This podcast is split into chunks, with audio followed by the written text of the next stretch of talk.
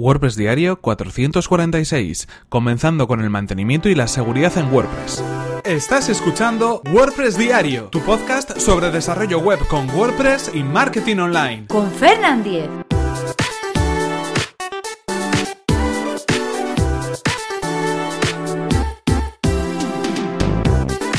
Hola, ¿qué tal? Hoy es lunes nueve de abril de dos mil dieciocho y comenzamos con un nuevo episodio de WordPress Diario, donde íbamos a hablar acerca del mantenimiento y la seguridad en WordPress. Y lo vamos a hacer no solo hoy, sino también en los futuros episodios de WordPress Diario. Comenzamos un nuevo ciclo, hemos hablado bastante sobre WooCommerce en las últimas semanas, en los últimos meses, y ahora toca hablar acerca de cómo mantener nuestras instalaciones de WordPress y cómo también proteger nuestras instalaciones de WordPress, nuestros sitios web. Así que hablaremos en las próximas semanas de mantenimiento y de seguridad. Pero antes, recordaros a todos el patrocinador de este episodio, que es WeTopy. WeTopy es un servicio de hosting especializado en WordPress y nos ofrece servidores gratuitos para poder llevar a cabo el desarrollo de nuestro sitio web creado con WordPress. Son servidores optimizados para poder trabajar con WordPress incluso a mayor velocidad que en un entorno local.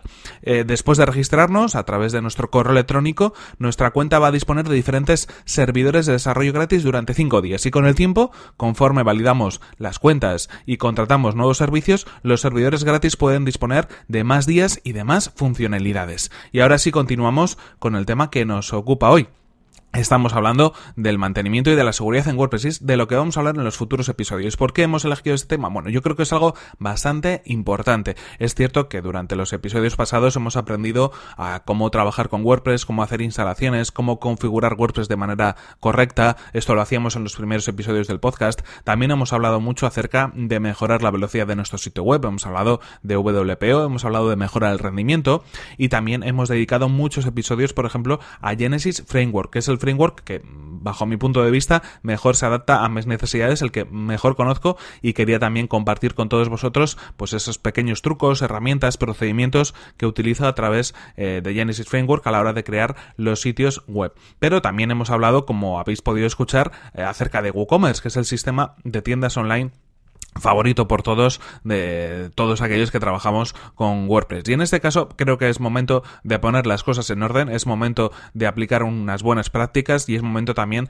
de, bueno, pues ocuparnos de lo que tiene que ver con el mantenimiento de WordPress. Normalmente muchos de los problemas que me vengo encontrando, eh, muchas de las consultas, eh, tanto que me hacen por correo electrónico o incluso que me hacéis vosotros por correo electrónico o que me encuentro en el día a día o que encuentro en foros, tienen mucho que ver con el mantenimiento de WordPress y con la seguridad. Son dos cosas que van muy de la mano. Si tenemos un buen mantenimiento, si hacemos eh, los deberes semanalmente o diariamente en nuestras instalaciones de WordPress, vamos a evitar muchos problemas de seguridad. Y si protegemos nuestras instalaciones, tendremos muchas más posibilidades de que nuestro sitio web sea eh, más seguro, de que perdure en el tiempo y de que no tengamos esos problemas que a veces, pues bueno, hacen que se dé todo la vuelta y que tengamos inver- que invertir muchísimo tiempo en arreglar algunas de las cosas que pasan en nuestro sitio web.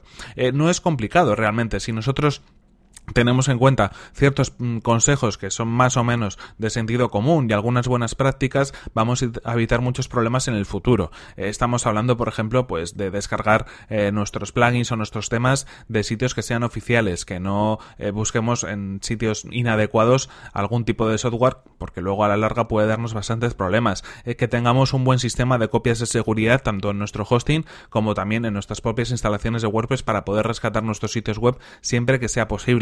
Que de algún modo instalemos aquello que sea simplemente necesario para mejorar el rendimiento de nuestro sitio web, eh, que tengamos al día las instalaciones, que tengamos al día eh, las eh, nuevas versiones de los plugins que tenemos instalados, las nuevas versiones, por supuesto, de WordPress que van saliendo y que, bueno, pues esté todo a punto. Realmente no tenemos por qué invertir demasiado tiempo en el mantenimiento, pero sí es cierto que tenemos que ocuparnos de él, porque de otro modo lo que puede suceder es que tengamos problemas a futuro. Un plugin que no se ha actualizado correctamente y que nos está dando un problema de, cont- de compatibilidad con otro plugin en concreto. Una instalación de WordPress que es muy antigua y que tiene algunos problemas de seguridad y que consiguen, a través de esos problemas de seguridad, los, ciber- los ciberdelincuentes entrar en nuestro sitio web y de algún modo pues hacer redirecciones, infectar nuestro sitio web, cualquier tipo, bueno, pues de, de asunto que de alguna manera no queremos para nuestras páginas web o las páginas web de nuestros clientes. En definitiva, algunas prácticas que son interesantes tener en cuenta para poner a punto nuestro sitio web en WordPress,